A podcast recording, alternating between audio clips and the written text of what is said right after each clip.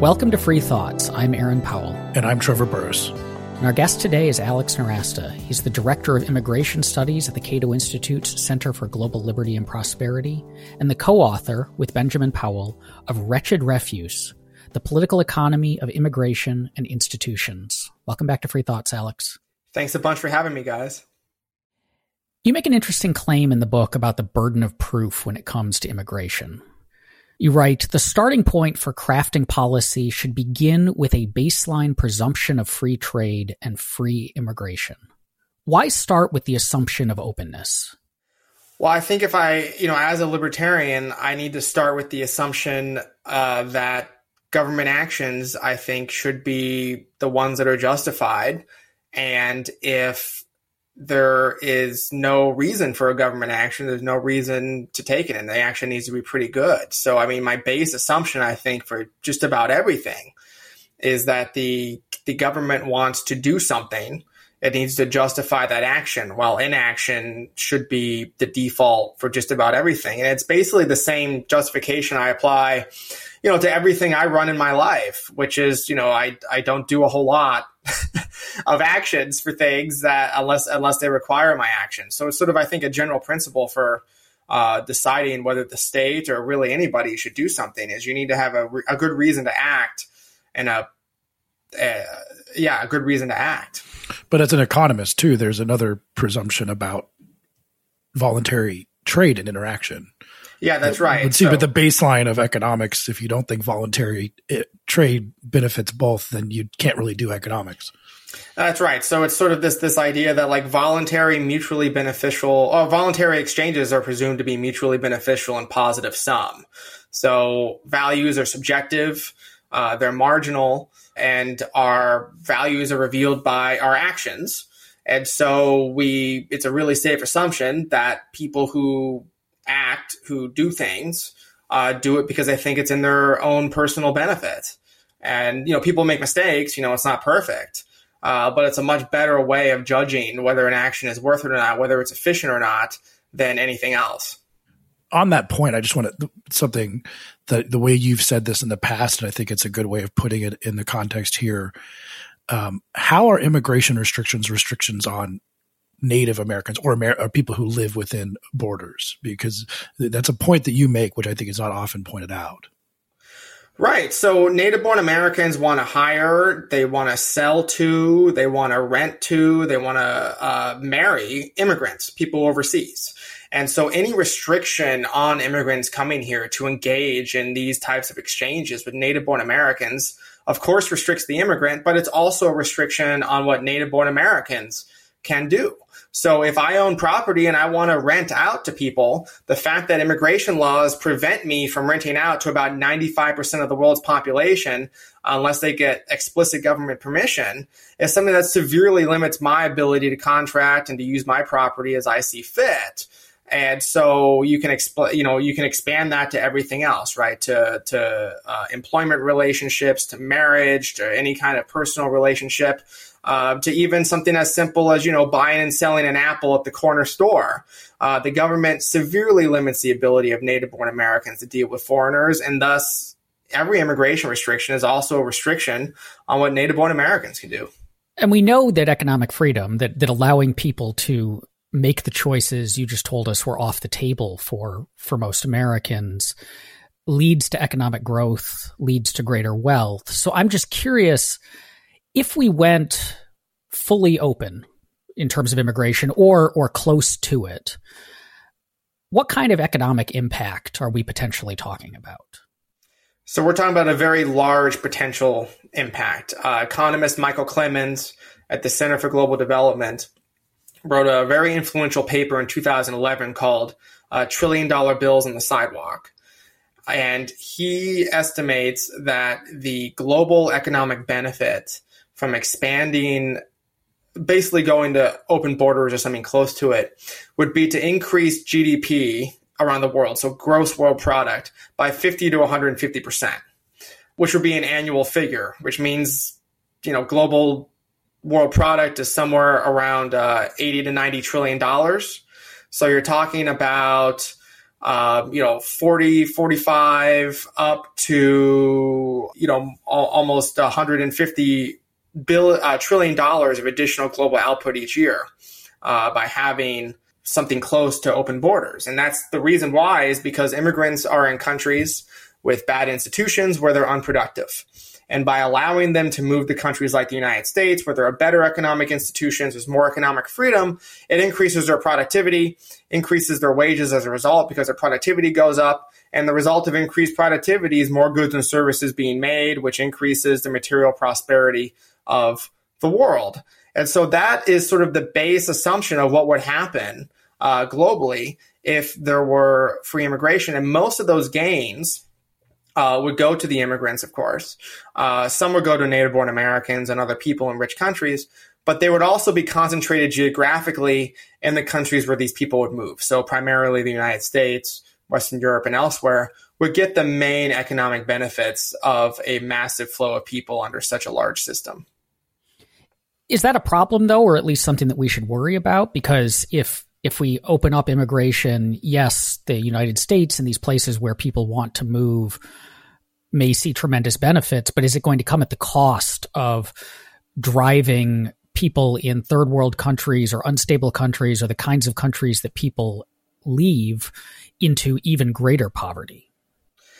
So there, there's some good research about this. I mean, the main reason why these countries are poor in other parts of the world is because their institutions are worse than ours. And you have to think, why would a government want to improve the quality of, say, legal and economic institutions? And it turns out one of the big reasons why is to keep people in the country. Because if everybody leaves, then all of a sudden the government doesn't have any taxpayers, it doesn't have anybody to fund the, the government to, to support the uh, you know to support the autocrats who are there. So by allowing so many people to leave and go to other better countries, what it does is it gives an incentive all of a sudden for politicians in these countries to actually support reforming laws in a way that will incentivize people to leave. Um, you know, they, they could create a new Berlin Wall. They could do something like that, but in the long run, those aren't very effective. Uh, and we see this around the world. We see that countries that are able to send out a lot of immigrants for various reasons, like Mexico, some countries in, in Africa and Asia who have sent large numbers of immigrants to Europe, the United States, the country, other countries in East Asia, is they do typically improve the quality of their economic institutions as a result. So the more immigration that occurs, the more they are interested in improving the quality of these laws so that people will actually stay. So in a way, what this does is sort of take the incentives, uh, the public choice incentives of government agents, of politicians and bureaucrats.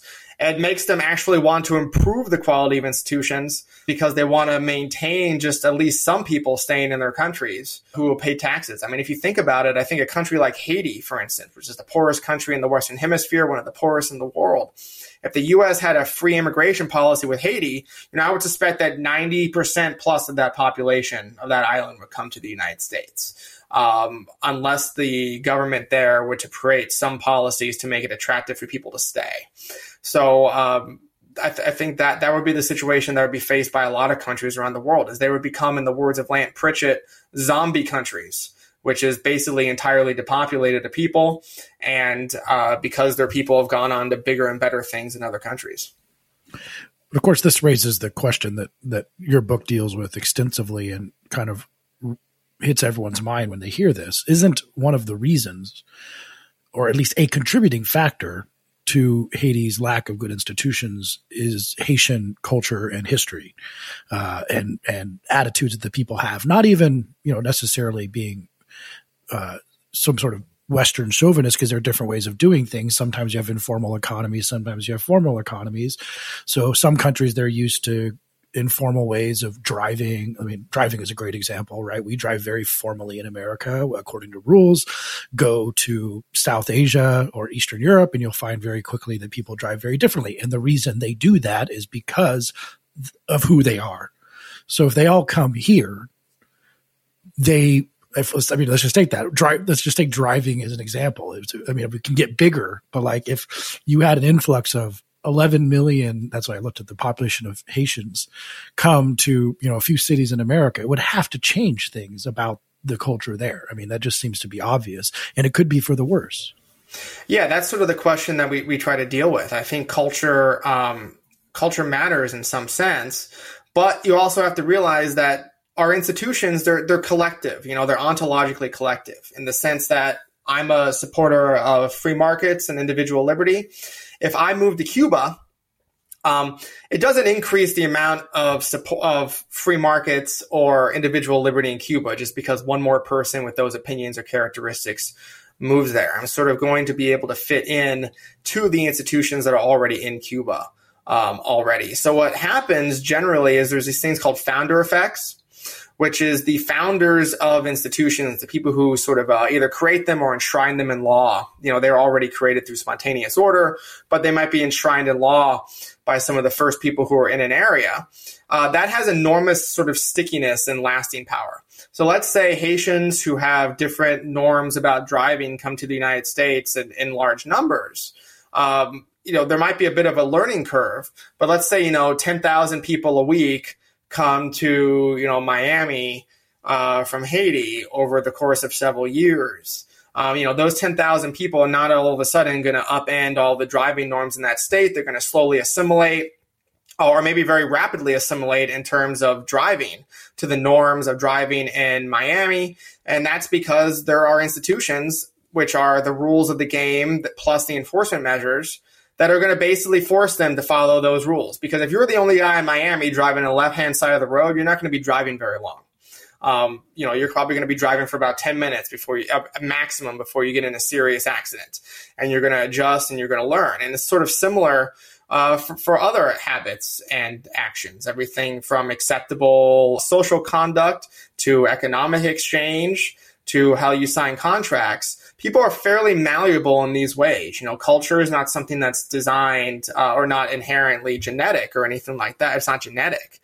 It's sort of the uh, practice, the modes that are most effective that people have developed over time to deal with situations. Sort of in the words of Douglass North, culture is the partial solutions to the frequently encountered problems of the past. And when people realize that those problems have changed, uh, culture changes quite dramatically, quite radically, and in many cases quite quickly. So in terms of like driving on the right side of the road, um, that is a you know versus having basically no driving rules. That's something that people very quickly learn in a new environment because the benefits of doing so are so high. But those things have an immediate feedback loop. I mean, the driving on the wrong side of the road has the obvious one of you're going to get either arrested or killed. And it's going to happen pretty quickly. But, and, and that if you move 10,000 people to Miami, those 10,000 people are going to have to, when it comes to driving, interact with other people in Miami on a pretty regular basis because people are driving all over the roads in Miami all the time. But what about things like political beliefs, values, ideological positions where on the one hand there isn't a feedback loop, right? Like you can you can vote for anything and the cost to you is going to be zero. And where immigrants, it's not like immigrants tend to come into an area and just disperse evenly throughout it. They they cluster. We have, you know, a every day when the Cato office was still open, I walked through Chinatown, you know, like that, that's a common occurrence. And so if you're simply around other people who have the same beliefs and values you did in the old country, you're going to be able to maintain them easier, but now you're going to be a voting block. Right. And this is something, you know, we, we have a sort of a chapter dealing with this in the book. It's not just that it's sort of random people from these countries who are selected to come here, right? It's self selection. And so the people who are tend to be those who self select are those who are more cosmopolitan, uh, more open to changing circumstances, who are sort of okay with being away from the culture they grew up with in search of opportunities. So it's sort of a more classically liberal, cosmopolitan group of people than ones that sort of represent the average in a lot of these poor countries around the world. Uh, one of the other things is, in a lot of ways, they also immigrants, and I think we all do this. Like I'm from California, so I compare the institutions in my home state in my home state of California uh, to that of Virginia, where I live now. And so, by comparison, I think Virginia's institutions are, are, generally a lot better than California's, and I appreciate that. And a lot of immigrants sort of implicitly compare the institutions of the United States to those of their home countries, and they decide generally that the institutions here are a lot better. So you take a look at polls that are done of trust that immigrants have in specific American institutions, right? They have trust, uh, much higher trust in Congress, in the Supreme Court, uh, in the executive branch, in American business, and even in big business than native born Americans do. And so it makes them sort of, in a way, uh, a sort of lowercase c conservative voting bloc, and that they tend to support these things a lot more because you can see sort of right off the bat that they are, uh, you know, that they're that they're better here. The lack of corruption, you know, relative to other places, and people seem to sort of get into that mode of supporting them a lot more rapidly than say native-born Americans do. Now, as a libertarian, I realize that the the, the humor in that, right? Like praising immigrants for having more trust in Congress, for instance, is something uh, uh, absurd. And I, I, would like to joke that perhaps that's because they haven't had as much experience as we had yet. Um, but we also haven't had experience with the institutions in their home countries, which are generally much worse across the board.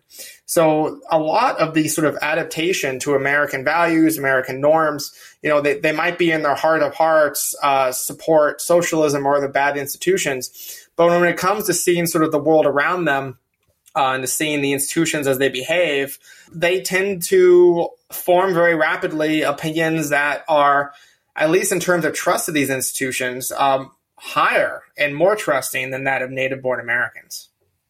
On this question of self selection, which is a point that I make a lot, and I think is one of the most misunderstood concepts in immigration that I think a lot of people who are against immigration think that say when you say let's have a bunch of Iranians come to your your uh your one part of your family a bunch of Iranians come to the United States and they think of oh, it no, as not the Iranians. Yeah yeah. Yeah but they exactly. No perish the thought um and his wife too so but um but they think of it as like a as a random as a sample of a representative sample of Iranians right? That that is like the average Iranian. I don't want to be an American, but is of course it's not. It's the ones who want to leave Iran uh, because they don't like the kind of policies in Iran. So, and that's true across the board. But when we analyze it that way, does it matter how difficult it is to get here? Not even in terms of, I mean, possibly in terms of law, but even just physically, like getting to America in 1700 was very difficult. So the people who chose to come here were obviously highly motivated to make it in America. Um, and the immigration system was open, so they were highly motivated. So, so, and then if you think about travel costs now or, or Middle Eastern, uh, uh, Arabs going to Europe, it's not as far. They can go back easily. Um, and so maybe something we should be concerned with is, is how difficult it is will create that self selection mechanism to work better and get a better quality of immigrant. So I think that that's interesting. I think there's two there's two responses to that. One is because it's so much easier to go back and forth. That means it's not like a one way trip necessarily. So you're going to have a lot of people who may not be that interested in assimilating, say, into French culture if they're from Algeria. Uh, but it also means that uh, French ha- France has to be less worried about that because a lot of those who want to remain Algerian uh, go back to Algeria after working and saving money in France for a while. So there's a lot of this sort of back and forth. During the late 19th century, uh, a majority of Italian immigrants, for instance, to the United States, uh, went back to Italy. They were called birds of passage because they come for one year, go back, come another year, go back. Those are my those are my people, and, and yeah, those are your people we're making yeah. fun of now. Uh, and, and and that was very common. And and prior to the United States uh, vastly increasing border security along the border, uh, with Mexico in the 1980s, uh, it was around 80% of Mexicans went back um, to Mexico because they they didn't want to settle here. They came out to work and they went back and forth. And so by increasing border security, we actually had the effect of locking them in because it raised the price of going back and forth. So I think what you'd see in, in this world is we, we think of immigration as sort of one way and permanent. But in this type of world, I think immigration would be um, there'd be a lot more of it, but a lot of it would also be temporary and that people go back and forth, and that just is easier in the modern world. The other thing, and this is, I think, especially important for Americans and, and in English speaking countries, is the amount of pre assimilation that occurs. So, American uh, movies, culture, television, internet norms, language, everything uh, related to entertainment and culture are really dominant uh, around the world and increasingly so. And so, a lot of immigrants just know more about the United States before they come nowadays uh, than they did like 100 or 200 years ago. So they're already a lot closer to the American norms in terms of their support for things like democratic government, uh, the role of women in society, uh, their opinions about, say, how homosexuality is totally acceptable. Um, you know, they're just a lot closer than they were, say, in like 1850, right? Like a Mexican immigrant today from Guadalajara has a lot less to learn about American culture than an Irish immigrant in 1840 does a lot of your book, a lot of the, the case against the new economic case against immigration that you're pushing back on is a story of productivity. What are we talking about when we talk about productivity at at a national level and how are we measuring it? So economists have a lot of different ways of measuring productivity. And the main one uh, that we're talking about in this book is that if you take sort of a native born American, let's say uh, uh, somebody with a high school degree, and in the United States, let's say that they earn like $40,000 a year on average. And you put them into a place like Haiti, all of a sudden their income is going to drop to something like a few thousand dollars a year. You haven't changed anything about that person. You've just changed where they are working and living. And the main reason why there's that difference is that in the United States, there's a lot of capital, which are the machines that we use to make things. There's a lot of people have made huge investments in their human capital, that is their education and other productive capabilities. People have invested the time in building firms and managing them effectively. And that's because there is just a much smaller chance that criminals or the government and they're often the same, but criminals or the government uh, will steal them. So people can make these wise investments in the United States to increase productivity. They increase the amount of stuff that you can make per unit of input. And as we know from economics, the productivity of the worker uh, is basically determines the wage that that worker is going to have. So a worker in Haiti is just not that productive. They can't make very many things because there's not very many machines there, there's not much capital. Nobody's made the investments because there's no reason to because the government can take everything. But in the United States, that's not the case. It's a lot better than that. So in the United States, you know, per person, uh, even controlling for education, controlling for all the physical characteristics of the individual involved, uh, can produce a lot more goods and services with many fewer inputs, and as a result, be a lot wealthier. And uh, the theory that is, I mean, there's many theories about why that's true in a place like the United States and not in a place like Haiti. One of the dominant ones is known as New Institutional Economics. Uh, it's a theory developed by Doug North and others where basically the incentives created by a private property system, by freedom of contract, by a lower level of government intervention in the economy, incentivize people to make these wise investments in themselves and the economy that increases productivity and over time increases the standard of living uh, in a country.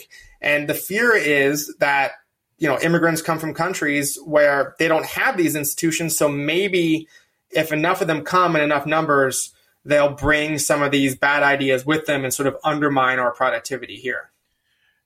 On that question about speed, uh, it seems clear that I mean, we're kind of hypothesizing here. Like, I mean, you can name parts where huge amounts of people moved to a place and that created huge problems.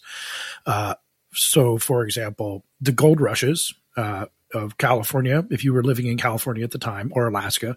Also, a huge amount of me- young men, so crime problems, um, just trying to get services problems, not having the infrastructure. We saw similar things happen in North Dakota with the fracking boom. You had towns go from 3,000 to 30,000 in so quick of time that it had law enforcement, infrastructural problems. You have very extreme examples like the case in Wild Wild Country, which is a Netflix documentary about a huge group of cultists, uh, moving into a, a, county in Oregon and basically taking it over. And the people there seem to have a justifiable grievance that their entire town, you know, their local coffee shop turned into like a wheatgrass emporium or something that they those are all problems so those are concerns but even on a broader level so i want you to address those uh, but then also the second level you know this is all qualitative stuff do we have any examples where we've studied mass movements of people and seeing what actually happened yeah, so those are mostly examples of immigrants affecting either the local culture in terms of like the wheatgrass emporium, or, you know, just due to the fact that there's an increase in the population of young men, you have a, a surge of crime and, you know, some of these fracking towns in uh, North Dakota. Sort of what I'm, what I'm talking about in this book is sort of a more fundamental change which would be that immigrants move into a lot of areas and hypothetically say just fundamentally change the rules of private property. So all of a sudden, um, you're less secure in your ownership of land. You're less secure in your ownership of uh, financial assets. It's harder to contract because of either high taxes, more regulations, or the courts just don't honor contracts as much uh, for whatever reason, or the state government is empowered, or the local government is empowered to confiscate land under much you know lower burdens um, than currently, and this will sort of have much bigger effects than whether you know it's more difficult to buy wheatgrass or or coffee at the local coffee shop. Um, this will affect sort of every single economic exchange that occurs. It will affect the productivity of every worker, hypothetically. It will affect whether a society like the United States can maintain its high level of uh, standard of living. And this is something that I think is one of the potentially better criticisms against my position of immigration is that these institutions seem to be kind of fragile that we have, these sort of productive institutions. Um, and if they are fragile, then we should try to not have policies like, say, maybe, you know, liberalize immigration that could upset them if those if the upsetting of these policies could lead to their degradation and if immigrants can undermine them. So this is sort of like the point, you know, it's like the point of our giant book about this, right? Is if that were true, that would be a great argument against immigration. And then we take a look at it in all these different case studies. We take a look at the best evidence that we have, and we find that, um, you know, in, in every situation that we look at, by every measure that we take a look at, in this book, immigrants either don't undermine um, at all the institutions, the economic and political institutions of the areas where they go, or they actually improve them in some cases through some some some methods that we sort of hypothesize about, some mechanisms that we hypothesize about. It seems like a lot of this critique would depend on why immigrants come here, because if you're choosing to leave your country, and particularly if you're leaving a poor country, and as we discussed, the poor countries are poor for a reason, and a lot of it is because they have bad institutions or missing institutions. It would seem odd for immigrants to say, this country was bad enough that I want to even even in an era of you know easy travel and you know easy communication across borders and all of that it is still very costly and time consuming and disruptive to change your country of residents.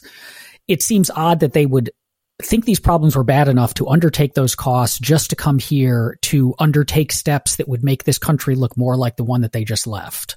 It does seem odd, right? Um, of course, you know, politics is more of a collective action problem rather than a, an individual one. So, like in the same sense that earlier in this conversation, you said, um, you know, people don't get those feedback mechanisms that they have silly opinions, so they might maintain those opinions for a long time. Um, so, so that's sort of the counter argument to what you're talking about. But uh, you know, a lot of people just don't seem to be uh, so enamored by the places where they're born that they want to recreate them everywhere. They don't necessarily know how to recreate them everywhere. And they don't, you know, they don't necessarily want to, right? So if you're a Pakistani immigrant to Great Britain, you may not want to create sort of the cityscape and institutions of Pakistan. It might just be enough for you that you can eat Pakistani food uh, with your Pakistani family um, and occasionally go to a Pakistani restaurant. Like that might just be enough for you uh, to get sort of the, the, the joys of that, and then you can talk with your Pakistani family back in uh, Pakistan and in Urdu.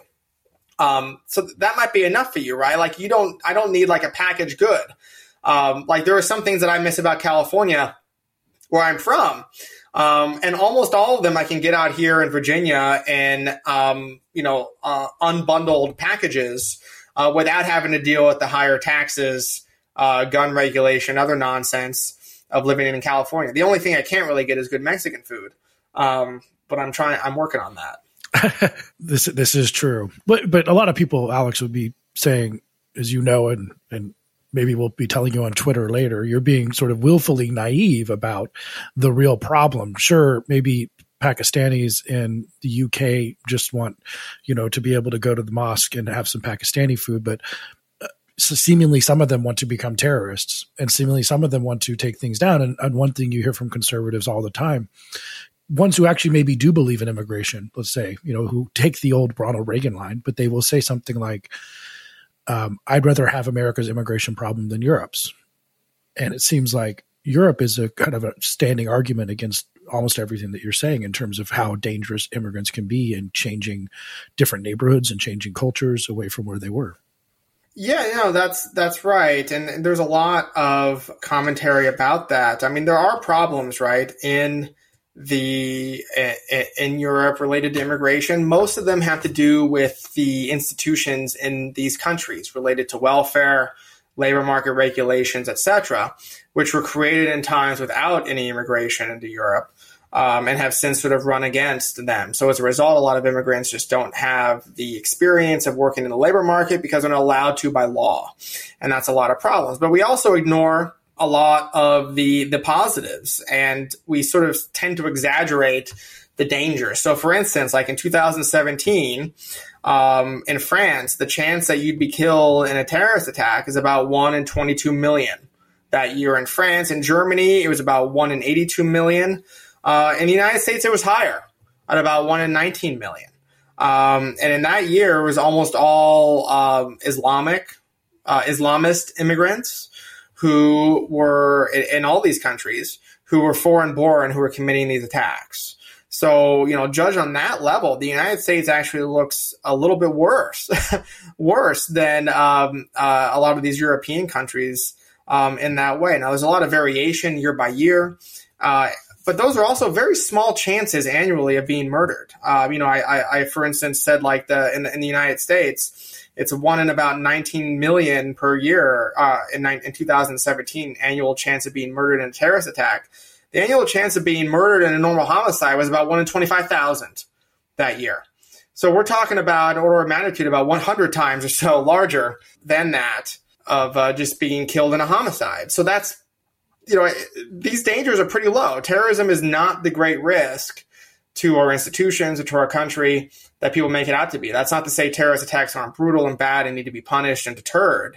Uh, they absolutely need to be. But as an argument for ending or diminishing immigration, they really uh, don't pass the smell test. Well, aside from the terrorism, though, the other issue I think that's brought up is is just lack of assimilation which maybe is true that the, the a lot of the Middle Eastern Arab population coming into European countries are not assimilating, but it seems like sometimes that's the destination country's fault. Sometimes, yeah. Um, of course, the immigration in Europe is also pretty new, um, right? It's, it's basically since the 1960s. Uh, in most of these cases. And when you take a look at like the third generation Turks, for instance, the the, uh, the, the Turkish immigrants and their kids in uh, Germany, um, they're actually doing quite well in the third to fourth generation uh, in terms of speaking German, in terms of considering themselves German, in terms of their educational and job um, access in the country. And part of that is due to the fact that Germany has reformed a lot of its laws. Uh, you know, Germany used to have this system where you basically couldn't get citizenship uh, it'd be very difficult uh, to get citizenship if you were born in Germany unless all of your ancestors were German.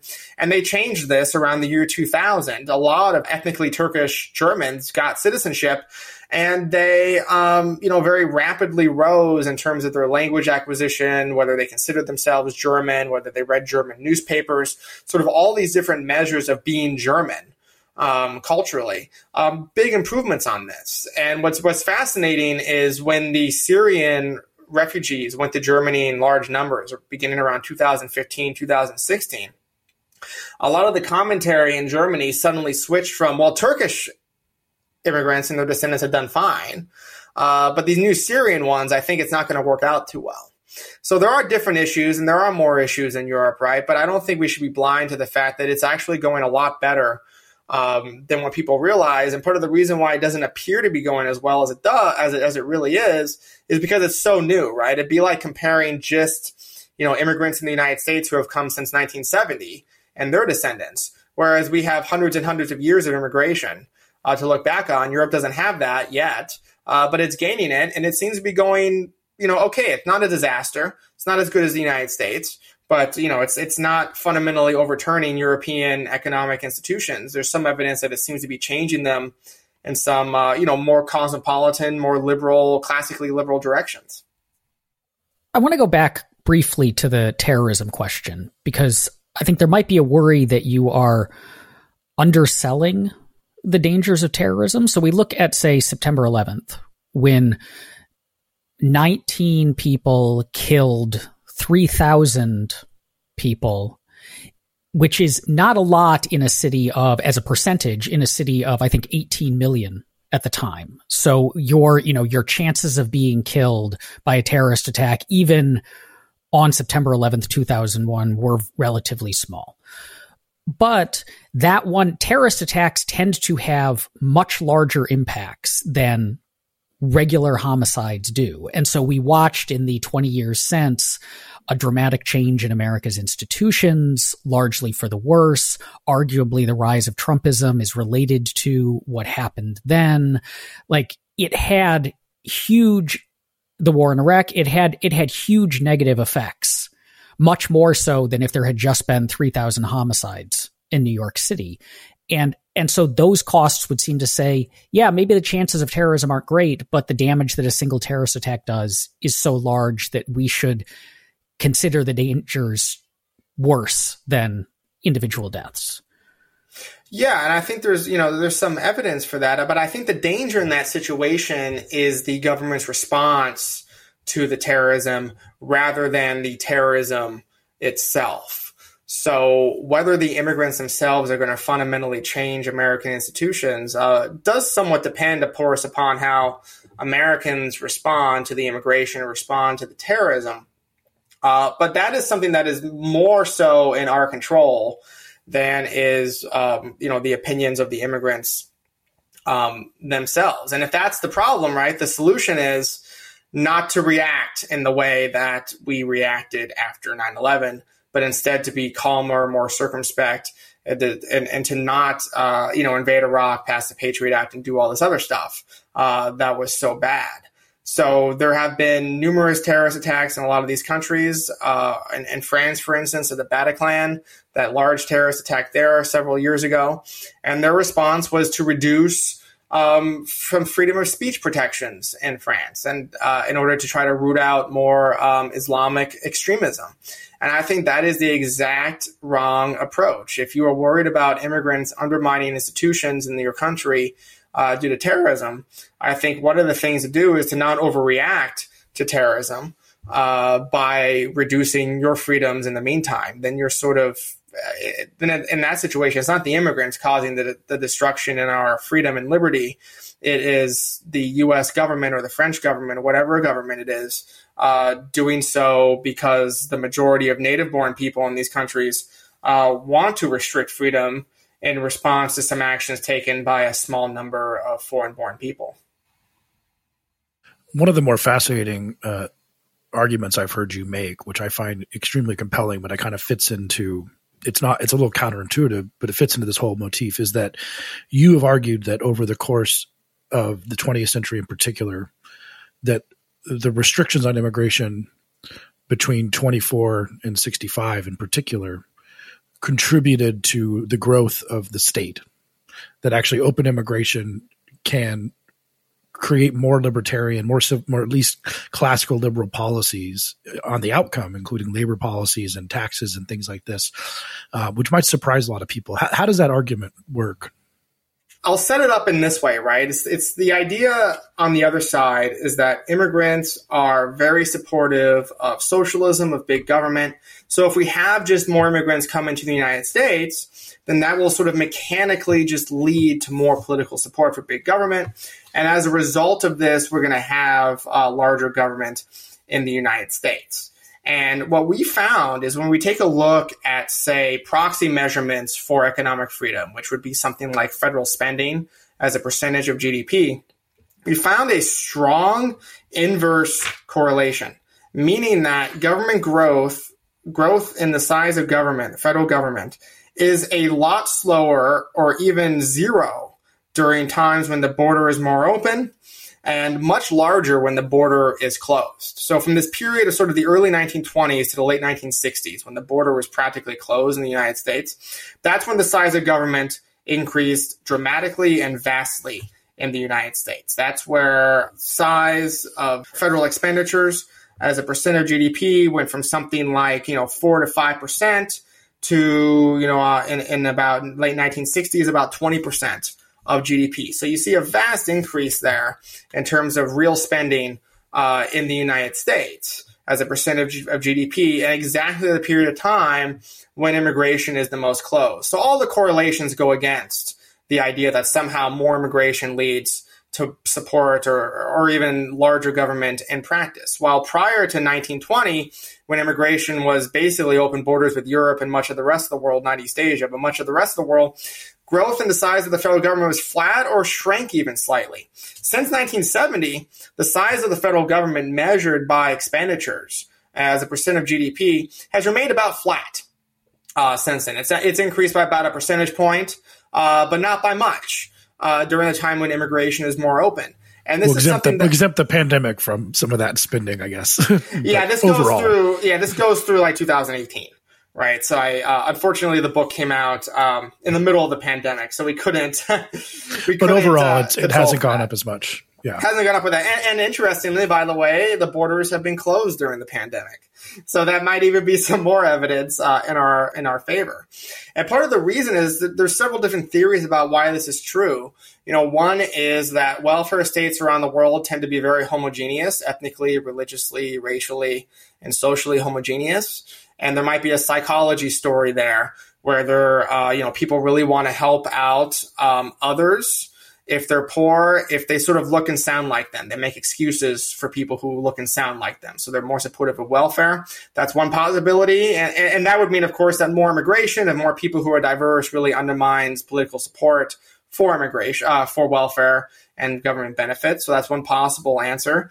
Um, well, undercutting undercutting labor unions seems like a good. Well, that's yeah, too. and that's the one that I am sort of most in favor of that we really take a look at in this book is that we think you know a lot of support for you know organization for growth in the size and scope of government comes from labor unions and there's all this research that shows like once people join a labor move, union they become more left wing than if they wouldn't have joined one uh, they just mechanically become more, I'm not mechanically, but they sort of become aware of the propaganda. Uh, they organize more successfully for more government spending and more welfare. And one of the things we know for sure is that immigration really undermines the growth of labor unions. It really kills labor unions.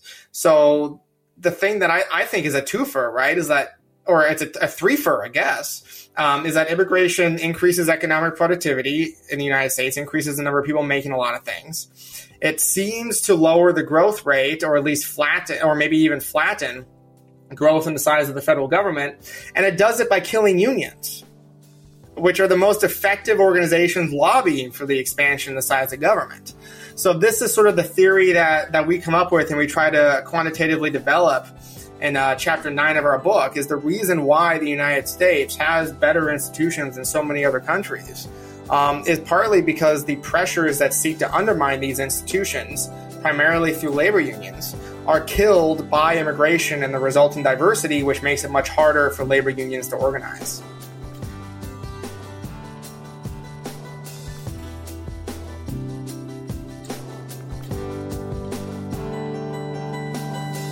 Thank you for listening. If you enjoy Free Thoughts, make sure to rate and review us in Apple Podcasts or in your favorite podcast app. Free Thoughts is produced by Landry Ayres. If you'd like to learn more about libertarianism, visit us on the web at www.libertarianism.org.